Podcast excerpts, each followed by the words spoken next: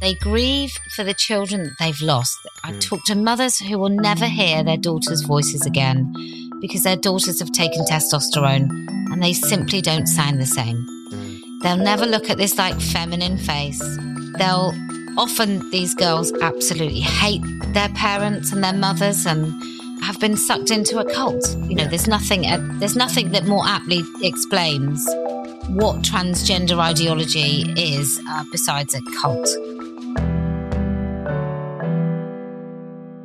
Hello and welcome back to the Brendan O'Neill Show with me, Brendan O'Neill, and my very special guest this week, Kellie-Jay Keen, also known as Posie Parker. Kelly, welcome to the show. Thanks so much for having me. It's always great to have you on. I think this is your third time, maybe your fourth time. It's your a returning guest, which which we love. And there is a lot for us to talk about right now. So you will be known to many, many people as one of the, I think, one of the finest defenders of women's and girls' rights against the transgender ideology or the transgender lunacy, however we decide to refer to it. And uh, I want to start off by asking you whether you think the tide is starting to turn on all this stuff. So, on the day that we're recording, uh, it's been revealed that Maya Forstater has won her claim for discrimination. She was discriminated against on the basis of her gender critical beliefs in her workplace. So, she's won that case, and that sets a really good precedent for women in work who want to actually talk about biological sex and the reality of sex. Also, this week we've had Macy Gray, who I love, coming out and saying that just because you lop off your bits doesn't turn you from a man into a woman. We've had Bette Midler saying sensible things. And before that, we've had Sajid Javid and Suella Braverman, former and current government ministers, uh, as we speak, uh, making sensible noises as well about pronouns and uh, the problem with giving transgender treatment to children and all those kinds of things. So, given that you've been working on this issue for a long time and trying to push forward the sensible viewpoint, do you think it's finally catching on? Do you think the tide is turning, or is there still a lot of work to do? I think there's a lot of tidying up of this nonsense. I think that's uh, what needs to happen now. So the right people have made the right noises. You know, Bette Midler has been a darling of the woke in the United States for a mm. very long time. Um, for her to say something uh, like, oh, I don't know, we're allowed to be called women, aren't we, boys? Um, and for the misogynist kind of abuse that she's now received, I think more than her words, the response to her words will be quite revealing for many people and it will enable more people to speak up. Yeah. Government ministers making noises, that's great. I always find it a bit weird. If you're the boss, if you're a government minister, that's sort of, I thought you were the boss, right? so I find it quite odd that they go, well, I will recommend, I will recommend that we actually call women women. You're like, can't you just tell them? Can't you just say you will call women women? Yeah. Um, but look, this, this climate of people being able to speak up has been created by many, many women speaking up repeatedly at, at sometimes great cost. Um, Maya Forstater, for example, she lists uh, me to be immodest, uh, but also Helen Joyce, Magdalen Burns, and other people in in her sort of where she found her courage to speak up in the first place. So, mm-hmm. as I tell all the people who watch my channel, who come to Speaker's Corner and, and anything, that they mustn't, for any moment uh, disregard their own contribution to yeah. adding droplets to this tsunami. So uh, I really agree with that, and I think the I want to get on a bit later to talking about some of the tensions within the gender critical world um, because I think they're very interesting. And I don't just want to talk about them so that we can moan about people, but because I think there's something fruitful for us to untangle in all of that. Uh, but before we get on to that, one of the things that concerns me about some of the current developments, even though they seem quite positive, is that it does sometimes look like one step forward, two steps back, which is not because of a failing on the part of women like yourself who are making a very strong case for the right of women to use the words they want to use, to have their own spaces, to stand up for themselves using real language and telling by telling the truth. It's not because of a failing on your part, but because the the other side, the woke side, the trans side, is so vociferous still. So, so just to take the mm. example of Bette Midler that we've talked about. So, what she said was, "Women of the world, we are being stripped of our rights over our bodies, our lives, and even of our name. They don't call us women anymore. They call us birthing people or menstruators, and even people with vaginas. Don't let them erase you. Every human on earth owes you." So that was a really strong comment and strikingly very similar to things that you have been saying for five plus years. So I'm glad that that's all catching mm-hmm. on. But at the same time, as you say, there was a horrendous backlash, a horrendous misogynistic backlash. Bette Midler has been called a stupid old hag, a dumb bitch. I mean, really, the kind of typical misogynistic insults that are used against women like her. So, is it a case that more and more people are sticking their heads above the parapet, but the institutionalization of the trans idea continues and is still a problem. Oh, it definitely is. I mean, the United States is so far gone. We can talk about Biden leading some of this, but I don't think he could he could lead anything into anything, to be honest. he doesn't really seem to be in charge of himself, let alone the country. But whatever levers of power are, are, are operating in the United States, there is an absolute will uh, to push this ideology into uh, the bodies of children, uh, the brains of every single adult across the country. So for her to speak up there, mm. I think it's really brave. I, I, don't know that she knew exactly what I think she thought she was being reasonable. Yeah. And I think what will happen, hopefully, what will happen, and I, I don't mean personally for her, but for the fight that is going on in America, is that she really thinks, okay, so I'm not allowed to say something reasonable. Fine, I'll just say exactly what I think. You know, if I can't yeah. even say this very small, reasonable, rational, normal, like why can't we call women women comment? Yeah. Um, I hope that really opens her eyes and lots of people's to what is going on. But the the response is grotesque. Mm. And they are emboldened by the idiocy that is going on in the White House. I, I mean, I watched a I can't remember what it was. It wasn't Biden hadn't been in office very long. And there was like a promo about essentially transitioning children uh, by the White House. And yeah. you had you had inane grins, like evil. It just looked like evil. Um, people laughing along about how it was so courageous and brave, and how they were so happy to promote this idea of trans kids. Gross. Yeah, really gross. And I think what the Biden administration is doing is extraordinary. And the fact that it's, as you say, this doddering old man, 79 years old, he has embraced mm. this ideology or, or someone in his administration has embraced it is actually quite chilling in terms of what it tells us about how high up this stuff now goes.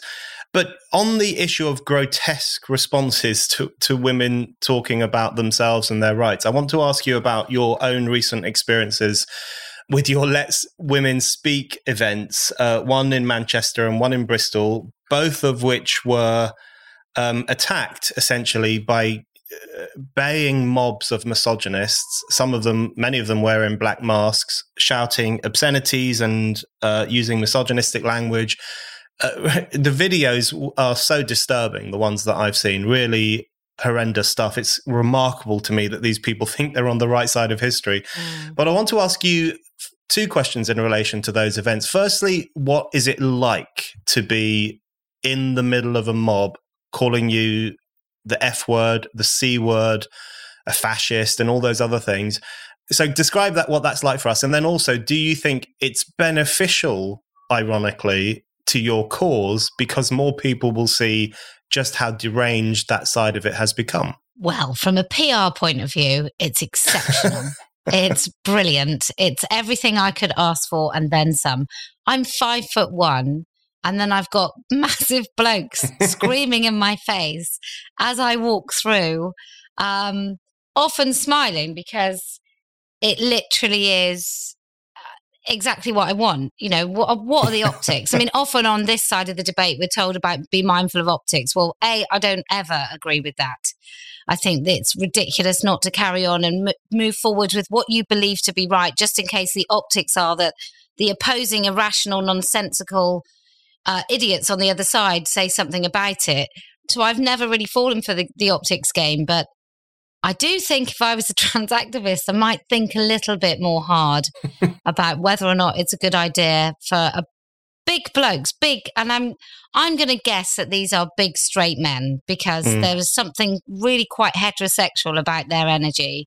And these big straight men screaming in my face and calling me really hideous names, telling me I should be afraid, um, using expressions like "you should be home looking after your kids." I mean, it's mm. just, yeah. it is a gift.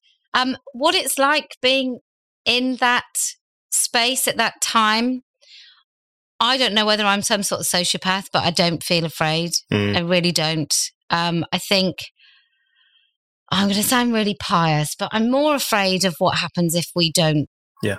change the course of this particular path. I've always been more afraid of being silent than speaking up because the staying silent has got us into this mess in the first place. And in the United States, where the silence is far more, uh, it's far more sinister Mm. and mm. uh, really quite powerful. Uh, they've managed to get away with taking kids out of parental homes who aren't affirming uh, like a 10 year old's gender. So I'm, I'm more than happy to invite these men to come along and show themselves up for the misogynists that they are. I'm, I'm more than happy to do that. They, ha- they always have my invitation. Yeah. And I think your lack of fear, as you describe it, probably winds them up even more. They they cannot believe that a woman is not backing down when they scream in her face because maybe they're used to that happening in other situations. So I I, I find that the lack of fear is probably another great weapon in the armory. But uh, on this issue of these violent and threatening counter protests that you have experienced, and also the violence that has been um, hinted at in relation to someone like J.K. Rowling, for example, who has received another death threat uh, on Twitter where someone published her address next to an image of a pipe bomb and instructions on on how to to do that kind of thing. I wanted to ask you about who is to blame for this? Now, in my view, in all these kinds of instances, the only people to blame are the people who are carrying out those actions. So the people screaming in your face are to blame for what they're doing, and the people issuing death threats against J.K. Rowling are to blame for what for what they are doing. But there is a really extraordinary double standard because if you look at trans allies in the media, they say that any time that you or people like you criticize the the trans ideology, you are making trans people less safe. You are erasing them. You are contributing to a culture in which they are threatened, and so on. But it never seems to apply to them. So it's never the trans allies' fault who might call J.K. Rowling a fascist and say that she's a dangerous woman and she's disgusting and she's horrible and all those other things. It's never their fault that she then gets threats and she then gets these menacing tweets and and you get similar as well. So there's a real double standard there. But I just wonder, I wanted to ask you to what extent do you think the culture of intolerance in the mainstream, including in the mainstream media, contributes to the kind of insanity that you sometimes experience on the streets and, and at your gatherings? Well, I think this whole idea like silence is violence and, and words are violence. And I think some yeah. of those ideas come from places that I should need to feel more comfortable. But, you know, words aren't harmful. Words are just mm. words. And when we try and equate that with violence, as soon as you use the word violence uh, with expression, then you really are inviting there to be some sort of parallel. So then the bad words that I say, according to some, can be met with actual physical violence and threats. Yeah. So I, I, I think that actually has got a great deal to contribute. I mean, I just remember Nigel Farage having a milkshake thrown at him um, and everyone sort of thinking that was fair game because they didn't like what he stood for. Yeah. Well, actually, it transpired that a lot of people did did really like what he stood for um, and what he was advocating. So it's a really dangerous line, and I think those people that sort of talk about words as violence, um, I don't. I'm not advocating violence here, but I do think if you have a punch in the face or someone says mean things, mm. I think you can really tell straight away which is actually harmful and which isn't. Yeah, Absolutely. Okay, so on the issue of words, uh, I've said this to you before on a few occasions. One of the things on which you have changed my mind. So this is one of the great benefits of freedom of speech and open debate is on the issue of pronouns. And when I first met you a few years ago, I was of the view that out of politeness, one should use another person's preferred pronouns. And I have completely changed my mind on that, partly because of the arguments that you made in response to me, and also partly because it's so clear now that if you give in to those aspects of the trans ideology, that you're given into the entire nature of it, which is that people can define their sex as they choose, they can say what they are, and more importantly, the rest of us have to bow down and accept that with no questions asked. So, just explain to us why you were so adamant on the pronoun thing much earlier than other people. And have other people come to you like I have and said, listen, you've changed my mind on this, and I will now stop referring to men who think they're women as she and her. Have you had a, a have people made that point to you? Uh, yeah, many, many, many times, if I can be totally immodest. But yeah, because look, for me, if you use any female language at all for a man, you then cease to be able to talk very plainly about what is really going on. So if I say she's in the changing room naked, then we're not totally clear that actually it's a bloke yeah. in the changing room yeah. naked in a female changing room. It's much more difficult if you address somebody as female.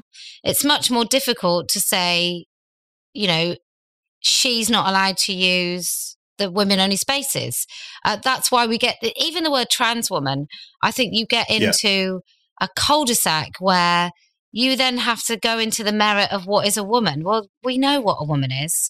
Um, I often find it quite irritating when I have to listen to somebody try and have an intellectual conversation about a man and a woman and why somebody who calls himself a woman is not a woman. It's just, it's like saying if you walk into the ocean, you're going to get wet. We don't have to intellectualize why that is mm. the case. We all know it to be true.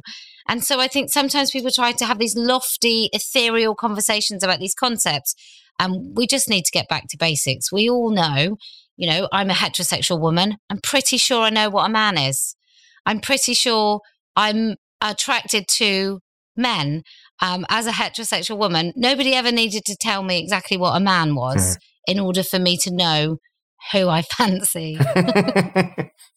Uh, yes, that is, and that will be the case for most most people out there. Mm. They know what a man is, and they know what a woman is, and they would, th- as you say, they would think it was a ridiculous question to even ask. What really is a woman? On that question, I did want to ask you about the Labour Party. I mean, I know right now everyone's talking about the Tory Party because they're falling apart, and uh, that is interesting, I suppose. But I want to ask you about the Labour Party and their inability to answer the question, what is a woman? Keir Starmer infamously can't give a straight answer to it. And you've, we've even had the utterly bizarre situation where uh, Labour politicians have floundered in response to the question, can a woman have a penis? Which, in my mind, is the easiest question in the world to answer. What do you think that tells us about Labour and the left? And what might it also tell us about gender critical women's attachment to the left and the question of whether that's the right place for them to be if the main party of the left can't even say that women do not have penises. I think what it says is that Labour are ultimately dishonest. I mm. think hmm. anybody that says that, I think, is a liar. Um, I absolutely don't believe that some of the main politicians, uh, Stella Creasy, Keir Starmer, I really don't believe that they think women have penises. I think yeah. they're, I think it's a lie. I think it's a dishonest lie. And if they can't tell the truth about that, how on earth could I believe anything else that comes out of their mouths? I think it's cowardice. And again, I don't want to politi- I don't want to elect somebody into uh, any seat of power where they have no courage whatsoever to speak the truth when it matters. I mean, this really matters. As far as the Labour Party goes, I think it comes down to I mean, look at the trade unions. They're so they're all so misogynist. And I hate using that word because misogyny sort of gets overused and we talk about misogyny as a wolf whistle and uh, you know as opposed to maybe a little bit of sexism and slightly inappropriate behavior i think misogyny often is is used really too much mm. but in this case i do think that uh, a hate of women and a, a non-recognition that we are fully fledged humans in our own right we are not men without penises I think the Labour Party just keeps delivering, knocking us over the head with that message. And it sort of makes me think everything else they've said up about women up to this point is just about getting elected. It's just about being uh, arguing with the Tory party and isn't really anything about having respect for women if they don't even know what one is. So I think for women, we are, I don't know where we, ha- where, where we put our X. For me, I, I uh, did vote Conservative in the last election, but that's because my Tory MP is phenomenal. Uh, and the other choice was Helen Belcher, who's a man who calls himself a woman. Liberal Democrats and Labour were nowhere. So I really had no choice. Um, but for most women, what is the choice? It's it's a rock and a hard place. There, there's no party that genuinely st- seems to stand up for women but at least the well the conservatives need to be conservative right? Then at least we know what we're voting for. And at the moment they don't seem to have any clear plan about what they can be. And that is made so much worse by the fact that labor have been so atrocious. We need in this country every country always needs a really effective opposition. And we haven't had one for a long time which is why we've now got a government that can't really govern.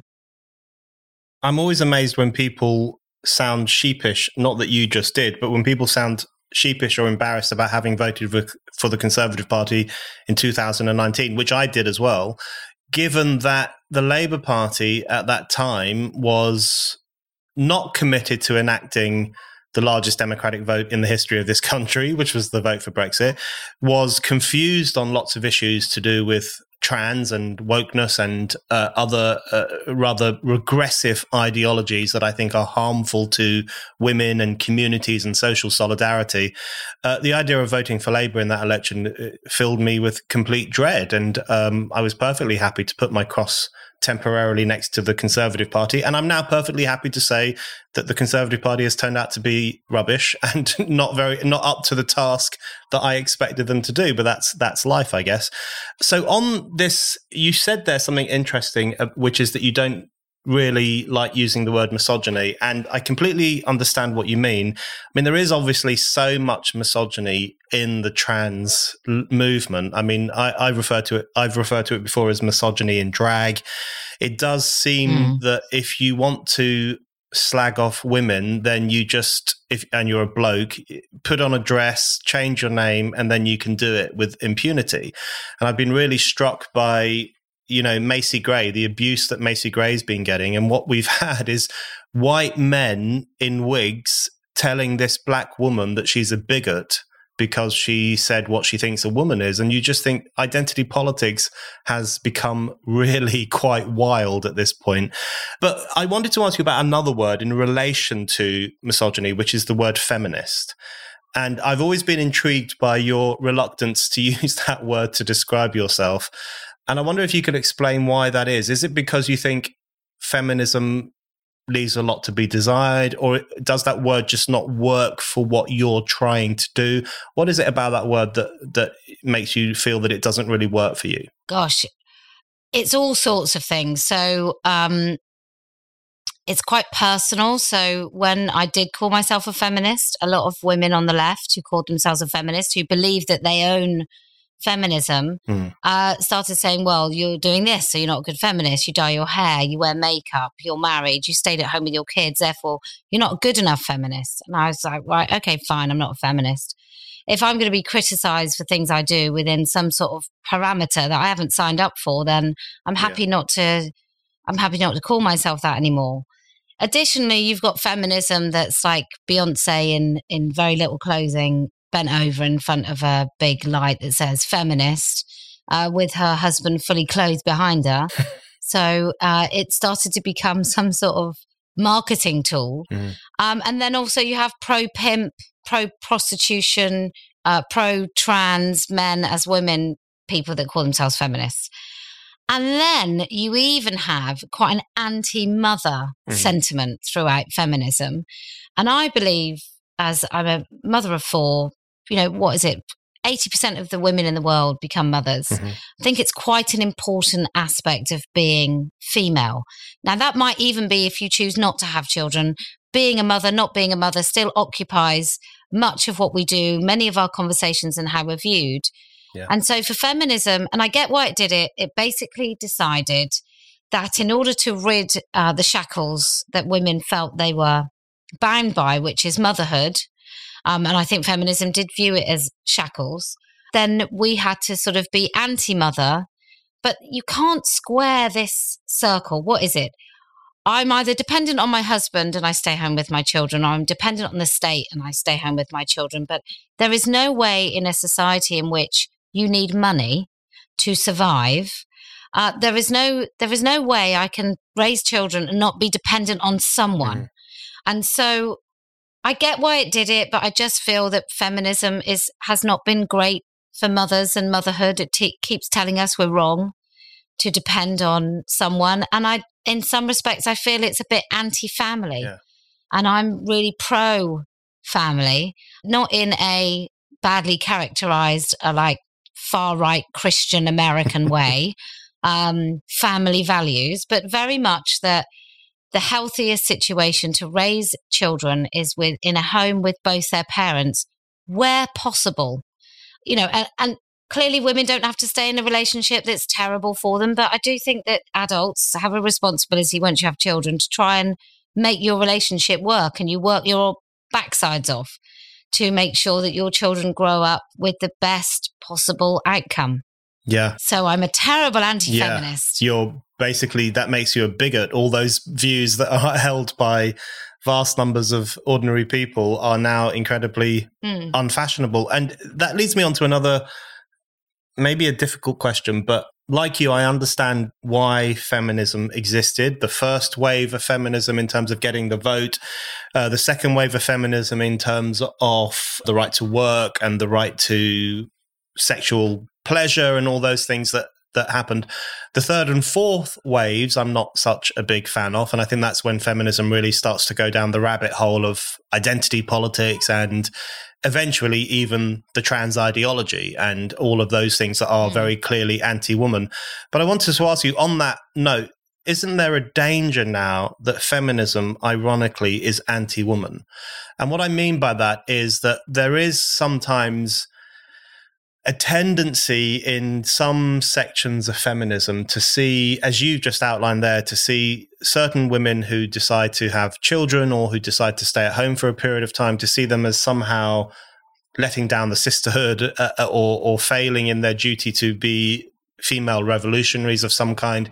But also, there is this, there is a tendency sometimes to depict women as fragile and as needing the scaffolding of censorship and, and state intervention to keep them safe all the time. Whereas one thing that I've always admired about the gatherings that you organize and the movement that you are a key part of is that there is that rather fearless engagement in the public realm with your critics, with the people who don't like you.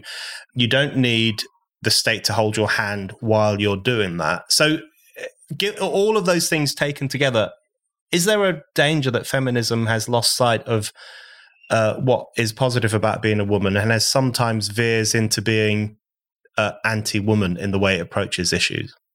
I think it there is a danger. I think there is certainly an element in which uh, women are made to feel helpless. Mm. I think some of the second wave feminism was all about here's an obstacle, how are we going to bash our way through it? And now it feels like it's here's an obstacle, let's all talk about the obstacle, let's whine about the obstacle, let's try and well, not even overcome it. Let's just tell everyone that it's there.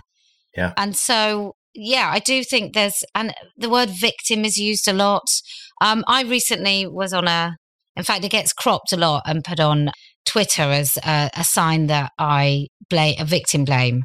But I was in a, a discussion on Facebook in which I said that I think the way to help women out of domestic violence situations uh, the thing that we could teach is to recognize the first signs to enable w- women to trust their instincts. Mm. Because I think actually most of us know when something is uncomfortable. And what we then do is we rationalize that discomfort and tell ourselves we're being impolite mm. Or we're thinking too much. And I actually think, no, do you know what I mean? Run like hell.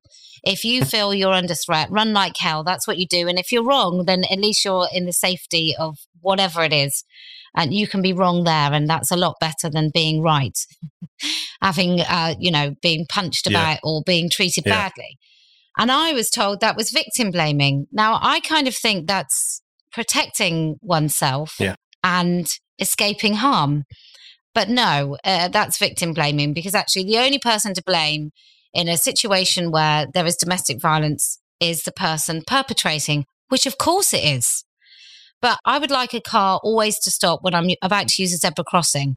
I still look yeah. both ways yeah. and make sure the car stops before I step out. Doesn't mean if I get run over that it's not the car's fault. It just means that I can do some things to prevent a situation from happening. And I think that's what we need to empower, well, everybody to do. But certainly when we're talking about um, women in coercive relationships, in sexually coercive relationships, which I think happens to young women more than young men.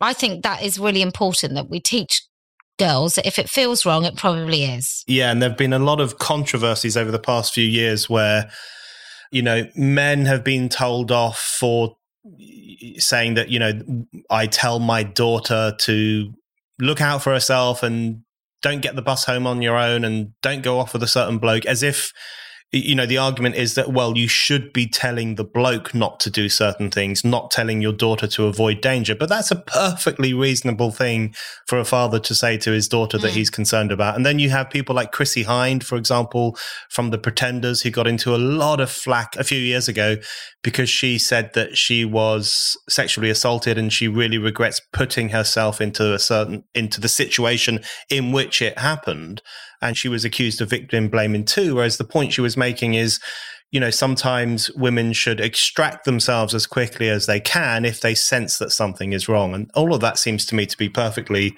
reasonable advice. But just on the issue of feminism, I want to ask you how you do describe yourself. Maybe you don't use any word at all, but I think you've used the word womanist before, unless I'm I dreamt that. But I I um, it, is there a word? Uh, I mean, you do talk about standing up for women's rights and girls' rights, and particularly their rights to use the correct language and to have their own spaces and their own sense of safety and so on. Is there a word for that kind of movement? Do you like the word the, the phrase gender critical? Does it need a word, or do you just you just know what it is and that's enough? Well, I think gender critical means that there is something valid called gender, and I don't mm, think there is. Right. And I think there are biological sex, and there are some things that are sort of biological sex roles that are both endorsed in society, but also do come from somewhere. Uh, the fact that my hypothalamus becomes incredibly active when I'm pregnant and I'm going to have a baby, and I can make sure that baby survives, I don't think that's the only place that my acute uh, or more acute sense of nurturing uh, will occur as a female mammal. My dogs have puppies, and I can, and we've got both the, the male and the female parents, and I can certainly tell you which one, which one the female was when the puppies were little, and it certainly wasn't the one just going to potentially cock their leg on one of them. So I think it's it's a, a little bit dreamy that there isn't some essentialist behavior to our bio, connected to our biological sex.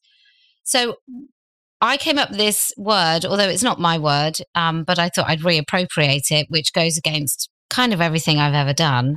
Um, and that's feminist, which it's just about the centering of females.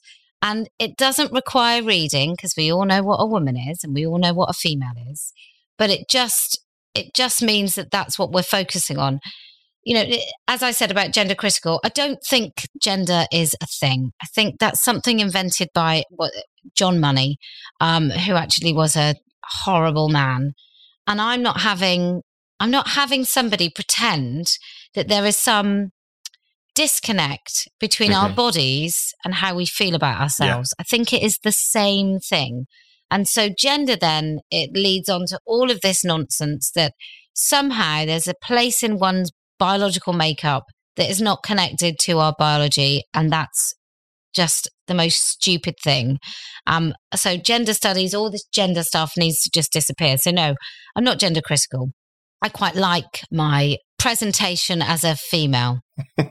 yes. And I think that the points you make there actually touch upon the issue why the stuff about pronouns is so problematic. And this is another reason I've come around to, to the arguments that you've been making for a long time, which is that there is now incredible pressure on people to use particular pronouns. And we've had the recent scandal of Halifax and other banks, you know, boasting about the fact that they have these pronoun badges.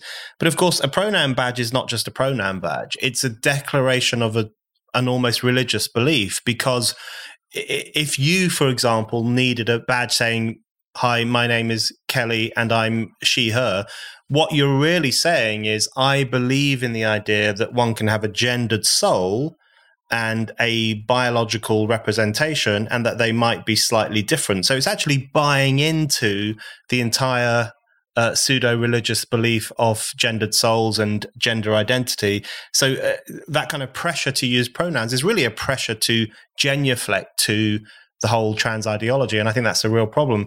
You mentioned there John Money. So, John Money was the Australian or New Zealand gender identity psychologist and theorist and generally problematic bloke. Uh, we don't need to talk about him in depth, but I do want to mention in relation to him the issue of children and what's happening to children. And it's one thing for women to be abused and harassed simply for having certain beliefs. And women have made a have done a pretty good job of standing up to that and winning some important victories.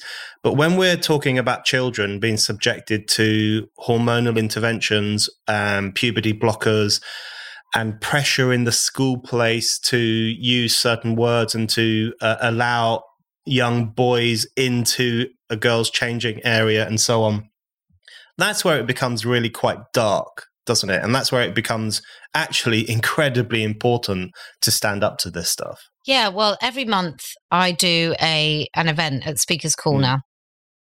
and we get a really amazing range of women.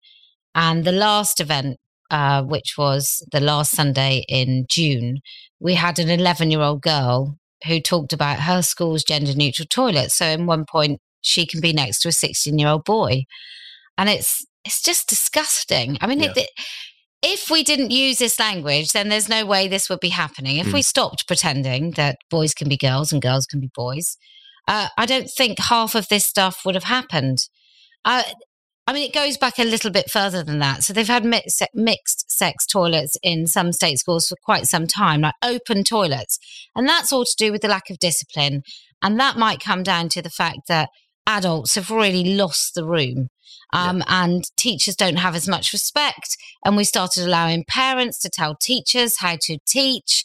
Um, and it's been a whole, it's been a real slow kind of erosion of um, discipline in schools, which is why somebody like uh, Katharine uh, running, is it Michaela? in London yeah. is so vital. I think everybody, every teacher should have to go and do at least a term in her school before they're allowed to teach yeah. anywhere, to be honest. So th- the pronoun stuff and the, the way the schools have adopted this, I think is just another clear marker of how they've forgotten that their main role is teaching. It's not social engineering. Uh, it's not circle time. It's not singing kumbaya. It really is getting to the um, dirty work of educating the next generation in reading, writing, maths, history, geography, physics, etc. Not in accepting the, the latest doctrine. But then those teachers, half of them are very young. The younger they are, the cheaper they are. Uh, schools' budgets have been slashed. So they're getting younger, less experienced teachers. Those teachers, half the time, I said to one woman at an old school of one of my kids, How come you went into teaching? She goes, Oh, I just love social justice. And I thought, How is that part of why you want to teach? So I think we need kids back in the room. I think this uh, ultimately this is a failure of government. If they had more uh, kahunis, um, balls, uh, policy, rigid policy on this. I think schools would survive. There's a lot of teachers who don't know what they're doing at all. Older teachers who think it's all a load of rubbish, but they're too frightened not to teach it. But when it comes to that gaslit child, mm. I think, look, there's many harms. There's the harm of being in a space that you don't feel safe in. That's pretty rubbish. There's a harm of not being able to use the loo all day because you're frightened of the space, the toilet at lunchtime or break time or whenever you need to use it. There's a harm of not being able to compete in your own school sports without there potentially being a boy in the changing room. This is, you know, for girls or even for boys. If there's a girl that's going to be playing rugby with them and then the boys can't really play rugby because they're frightened they're going to break this girl in two. But there's the bigger thing of the not being able to speak. And I think the psychological harm and the long term impact of such things, of children not being able to name the thing in front of them that they can see with their own eyes, yeah. I think that is a profound harm that I think will reap some pretty nasty consequences for that particular generation. How Woke Won, the new spiked book by Joanna Williams, is out now. It is all about the woke takeover of our institutions and how we as ordinary people can fight back. I cannot recommend it enough. Make sure you order your copy now. You can get it on Amazon or go to spiked-online.com slash shop. That's spiked-online.com slash shop. I really agree with the the problem with the corrosion of discipline and control in schools. And uh, you mentioned Katharine Birbalsingh, who runs Michaela in in Wembley, which is a fantastic school. I've been lucky enough to visit it. Visit it. You know, she gets so much flack simply for having discipline in school. And I think one of the issues that one of the problems is that you have a situation now where teachers either can't maintain control over what children should be taught and so on, but also this growing trend for teachers to want to speak to children about things they shouldn't be speaking to children about, like some forms of sexual relations and the idea of gender fluidity. And if you look at libs of TikTok, this is far more pronounced problem in the US at the moment. You have a situation where teachers will often speak to children about being non-binary and what pronouns they use. I mean, really crazy ideological stuff that has no place at all in the classroom. Um, but just sticking with the children question for uh, one more question, um, I just wanted to get your views on the problem of, I think, it, what can be described as experimenting on children. Um, in terms of the drugs that some children are being given and the um, surgical procedures that are being given to not necessarily very young children, but certainly to older teenagers. This is something you've spoken about. This is something you've got in trouble for speaking about. Uh, this is something that you saw a lot of when you went to the US. There was a lot of controversy over one of your visits to the United States because you um, entered into a room in which there was a trans political operator and, and you asked them what the hell was going on. But the broader point of your visit was to learn about some of the impact of this ideology on young people. So could you just talk a little bit about how destructive it can be for young people to fall under the spell of this worldview? It's like something out of a novel, I think. It's so unbelievable mm. that when you talk to people who don't know much about this ideology, I don't think, I think they think you're mad. I don't think they believe it. So in America, you could have a seven year old who the mother, and it's predominantly women that are encouraging their children to be trans, and I think that comes down to a uh, a bit of a Munchausen's by proxy, or a woman not feeling like she's much of a hero in her own life, so she hasn't done much, so she then promotes this kid as gender non-conforming, but you know, she she basically creates a trans child. It's you know, it's the same as a vegan cat. We all know who's making the decisions, and it isn't a cat. so you've got you've got these women then encouraging their kids. If the fathers don't go along with it, say they're divorced, if the fathers don't go along with it, uh, the father can have sort of injunctions against him to stop any involvement with that child. I think the same is happening happening in Canada. But they take these puberty blockers there is a, a woman called Dr. Olson Kennedy in California who brags about if a if a 13 year old girl gets her breast cut off, then you know she changes her mind, she can, or he, as she would say, uh, can have them replaced. Mm. She advocates for giving eight year old girls testosterone so that they go through puberty at the right age. You know, if you give a kid puberty blockers, it's a nonsensical kind of idea that they will catch up with their puberty because you ch- make these body changes the same time as your peers your brain is different. There are developmental things that happen in puberty, not just the obvious stuff, but the rest of it, the social impact, the way you feel about your peers and your parents and so on. There is a global experience. So we know it is a biological, essential um, episode in your life tied with your brain. Um, not just about sort of spriting hair in various places or your voice deepening or whatever. It's all connected. Of course, it is all connected. It would be stupid if it weren't. so you can't catch up. What do you lose? You lose your sexual function. That means that you will never be sexually aroused as an adult if you go through puberty blockers. You will never be fertile. Uh, you will, you know, you will lose your fertility, but that doesn't matter because you won't actually have any sexual function or desire anyway. Uh, so you effectively you become a eunuch. Mm. You become a sexless vessel. Uh, who benefits from that? Well, uh, you could say that people who enjoy prepubescent bodies uh, benefit from kids not going through puberty. You could say that uh, there are other really evil things at work because I can't think of any good reason to do it at all. It doesn't make any sense. I rarely gave my kids Calpol because I thought, which is like a liquid paracetamol, because I thought I don't really want them, I don't want them taking stuff unless it's absolutely essential. Mm. To then block a biological necessity like puberty blockers is just grotesque. I mean, I will correct you that the the reason for going to America was mainly to scoop up all the Nazi gold that was being offered to me at the time. Uh, it wasn't just to. I went in a room of parents, right? And in that room of parents, mostly Democrat voting parents, I felt so entitled about joining in when these women were in absolute bits. Mm-hmm. And like my eyes were welling up, and I thought, who on earth do you think you are that you can't just take it when these women are talking about their grief? And they grieve for the children that they've lost. I mm. talk to mothers who will never hear their daughters' voices again because their do- daughters have taken testosterone and they simply don't sound the same. Mm. They'll never look at this like feminine face they'll often these girls absolutely hate their parents and their mothers and uh, have been sucked into a cult. You know, yeah. there's nothing uh, there's nothing that more aptly explains what transgender ideology is uh, besides a cult. Yeah, that's very well put and incredibly important points for people to think about.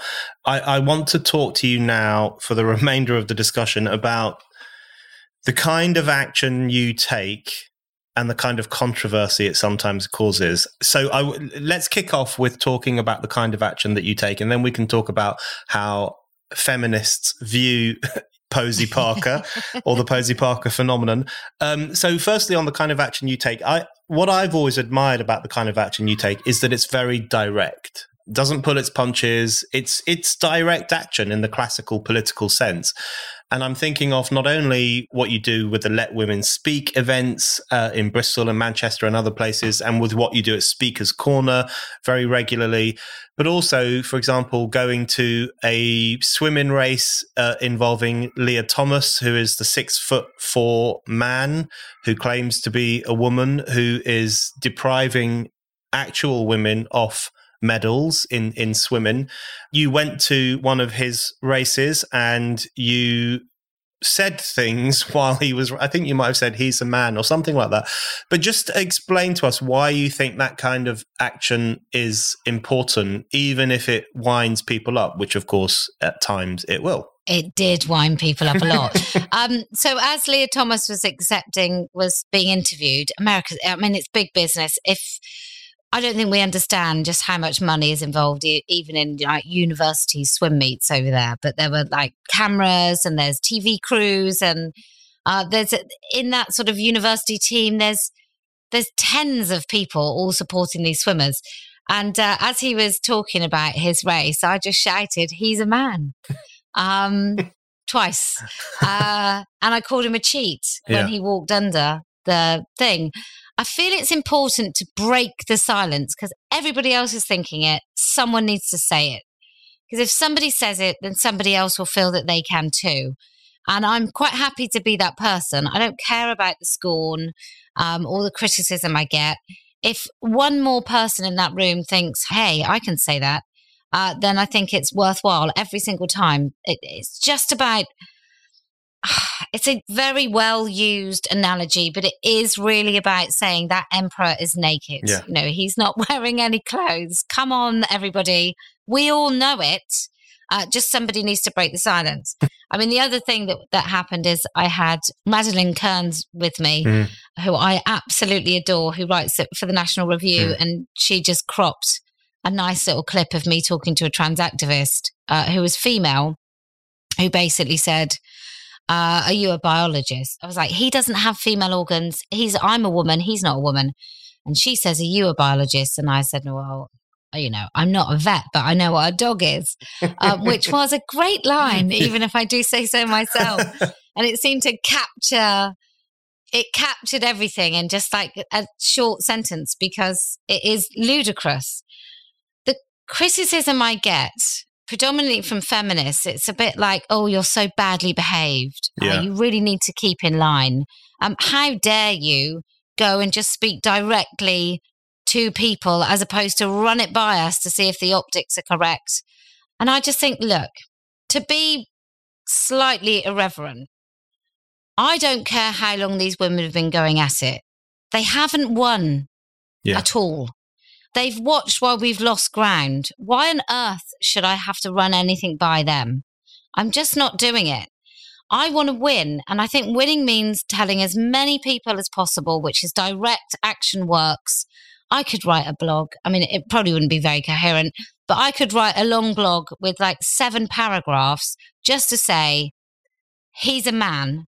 And he's a man just cuts through it all Yeah. in a way that ontological arguments don't and philosophical arguments don't. And eventually, what happens to those women is they see that I was pretty much right all along.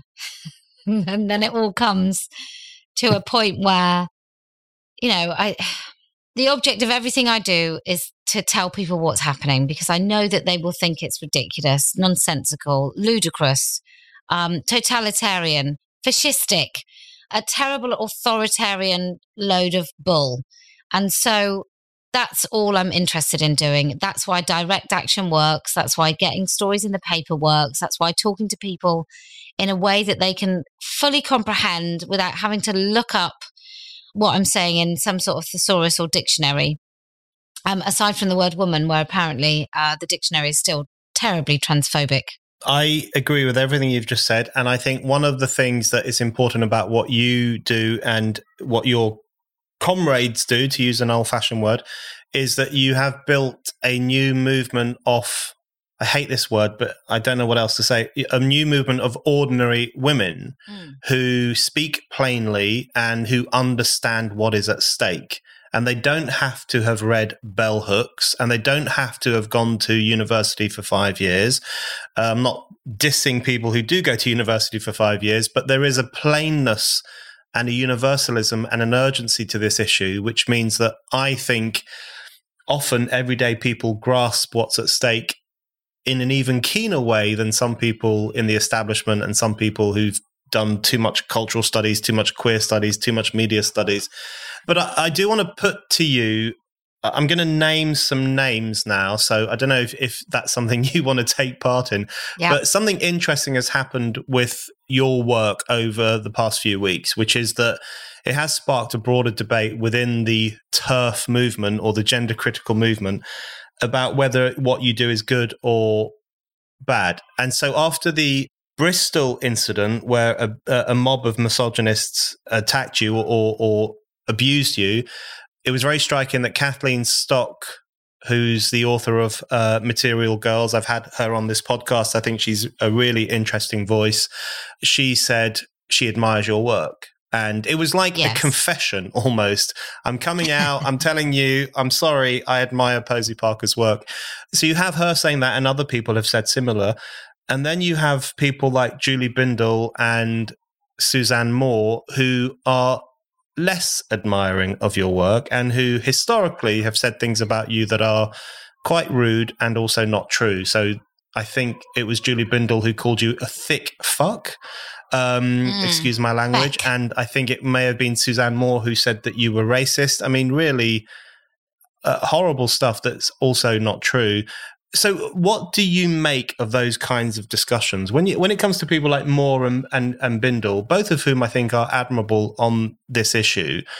Do you think it is simply that you are this rather ordinary person who seems to be invading their more intellectual, refined space in which they've been developing these arguments as they see it for a long time, and that you've kind of bust in with a clearer view of what's at stake that's won over large numbers of people. Is there a kind of political envy to this, or is there a kind of desire to guard? the right way of feminist thinking from the wrong way of uh, womanist thinking. What do you think is going on with those kinds of tussles within the gender critical movement about the work that you do? I mean, women as old as time have been pretty mean to other women. Um, Julie Burchill recently said it's like the mean girls versus the keen girls, which yeah. I loved very, very much. I admire that woman greatly. there is a, with Julie Bindel, who is an exceptional campaigner, and I think her and I would actually get along mm. if we met. Mm. I sort of always think that she's, you know, she's relatively abrasive, but she's done some incredible work. I'm always a little bit surprised when she stoops and lowers herself to say something quite so personal. I think it really doesn't do any justice to the incredible amount of work she's done uh, mm. for women. Uh, I also think she's mistaken that just because I don't have a northern accent, I didn't grow up in a working class household. Yeah. And I think that is something that, mm-hmm. you know, if I was if I was a little bit more broad with a regional accent, maybe I would get away with actually revealing my past. So I think there's a little bit of that. I think she might have fallen into the idea of where some of the women have totally monstered me. Mm-hmm. Uh, so it might be easier to believe that. But the personal things, I just think, just says more about her than me some people have said before, do you think it's envy? I don't think it is. I think I'm very much more hardline than Bindel has been in public mm-hmm. or more. I mean, I don't know. I'm, I'm embarrassed to say I've, I do not think I've ever read anything by Suzanne Moore, more than a couple of paragraphs. And I have seen her use true trans style language, which means she might talk about trans being an actual thing. I don't think it is. Um, I know Julie Bindel has called a man sister. Yeah. That is certainly something that I would never do. So I do think it's more about themselves when they attack me than it really is about me. And I feel the same way about people who highly praise me, who don't really know me at all. Uh, I'll take praise from my husband and my kids and those that are close to me because they do know the whole thing often people say the most incredibly lovely, generous things about me. And it must happen to you all the time as well, Brendan. And you think, well, that's really great, but you don't really know me. So I'll just take it. I'll just take that you're actually saying something that you need or projecting something onto me that you need me to have. Um, and I feel it's the same when people are really quite critical. But for Kathleen to come out and say that, I was really very moved. I think the way she was treated in this country um, mm-hmm. by the lack of support with her university and those that should have been grown up, and the terrible way she was treated at that university was uh, just horrendous, just horrendous. And I did often offer words of support, but you know, they all come round eventually, Brendan. It's, um, I believe it's my milkshake. um, which is it came from Manchester when they were. Anyway, it's an in joke with myself, and I have a f- horrible feeling that actually that song means something really crude. Now I just said it. I'm so sure I'm it does. So sorry. I'm sure it does. Yes, I completely agree uh, about Kathleen Stock, and I think she has had such incredible poise. I don't know if that's a sexist word to use these days, but incredible poise and resolve during a time when she was being hounded by very, very nasty people at her university in Sussex. And um, her book also is very, very good. And people can listen to my conversation with her on this podcast where I talked about the ideas in her book. Just one more thing on this is the, um, I think what's interesting about people like Suzanne Moore. I mean, the, one of the few times Suzanne Moore has ever mentioned me is, is she said she wanted to vomit on me. So, you know, this is often not a high level of discussion, sadly. Uh, you know, I would like to have a higher level of discussion sometimes. But I think there is, there's an element where there's almost a protectionist vibe to some of this, I think. And I, I did, my personal view is that you are more radical than uh, some of these uh, women, particularly Suzanne Moore and, and Julie Bindel, on, on, these issues. You are more, I think, clear cut about the language you will use and the language you won't use. I was really surprised in a in an article in the Critic that Julie Bindel couldn't bring herself to refer to Grace Lavery as she, but also refused to refer to him as he, and instead compromised by calling him they and this is a man and i read a review of his book and it's a horrible horrible book so i was surprised by that kind of uh, language used by Bindel. and i think i think possibly what the reason you scare them is because you have that kind of clarity and that refusal to buckle and i think it, it there's an element where it might expose their reluctance to have that clarity and and they might feel slightly compromised by that.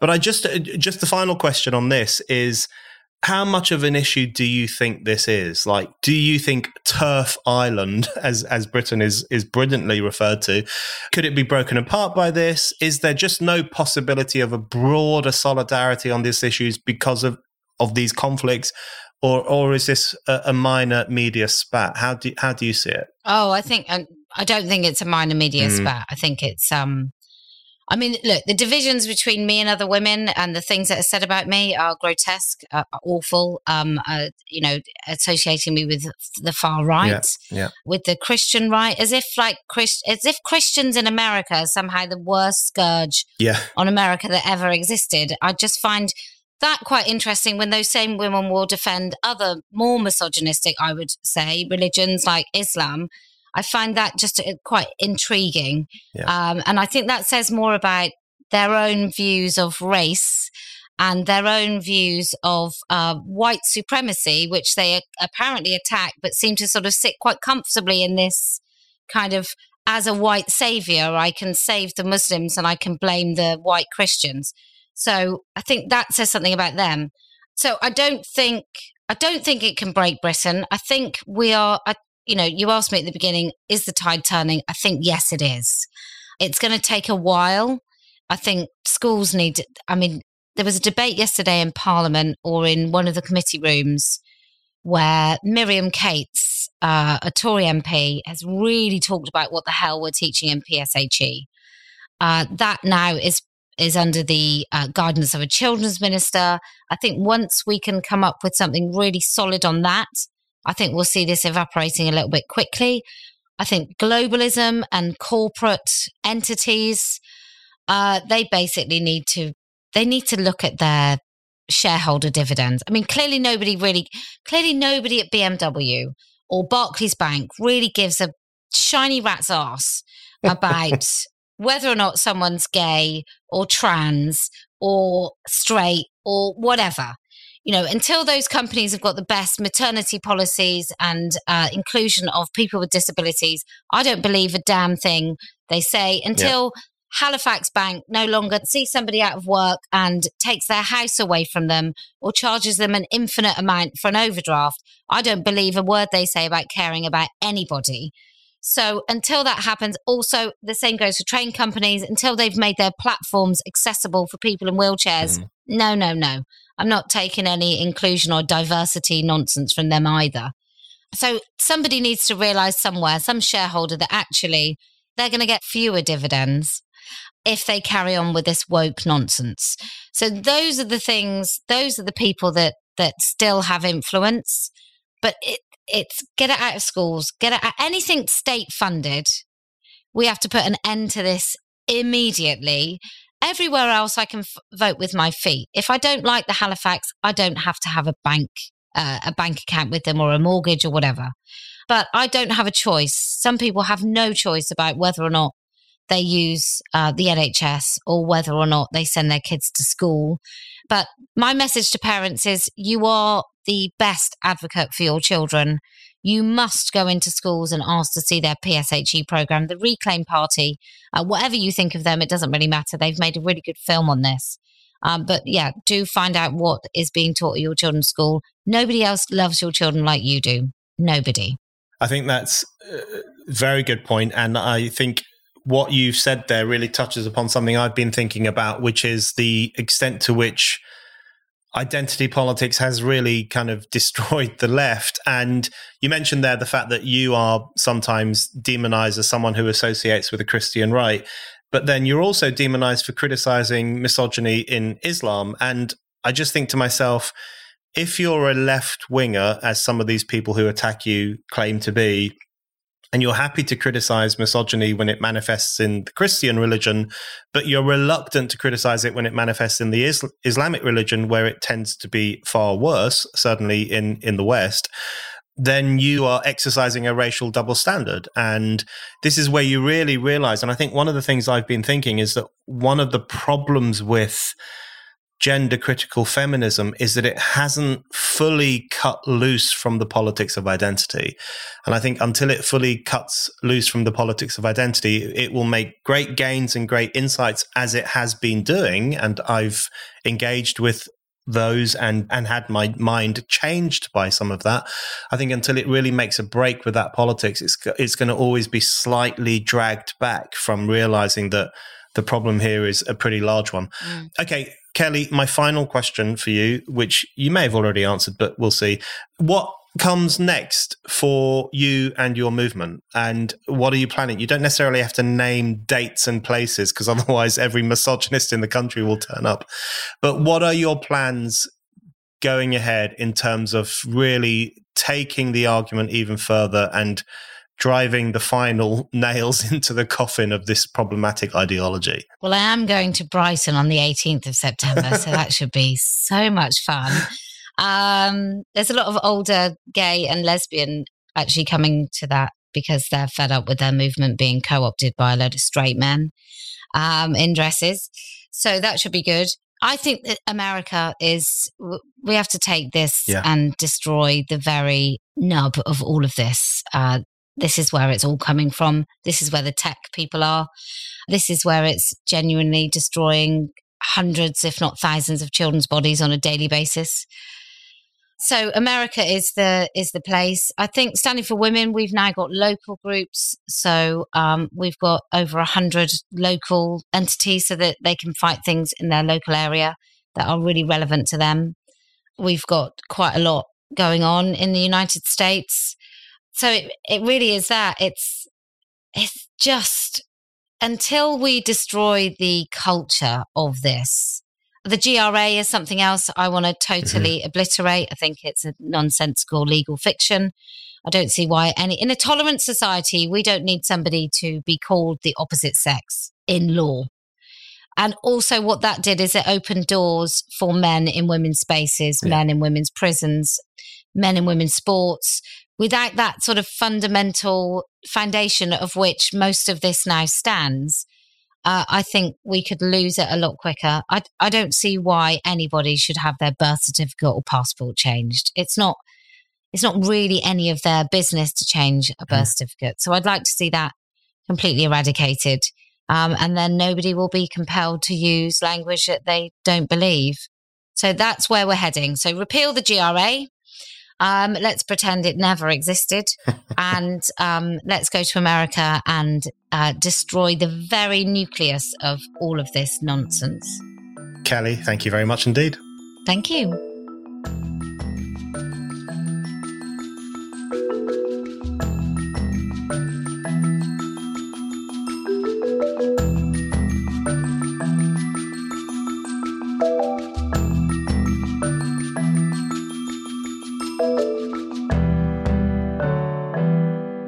Thank you for listening to The Brendan O'Neill Show.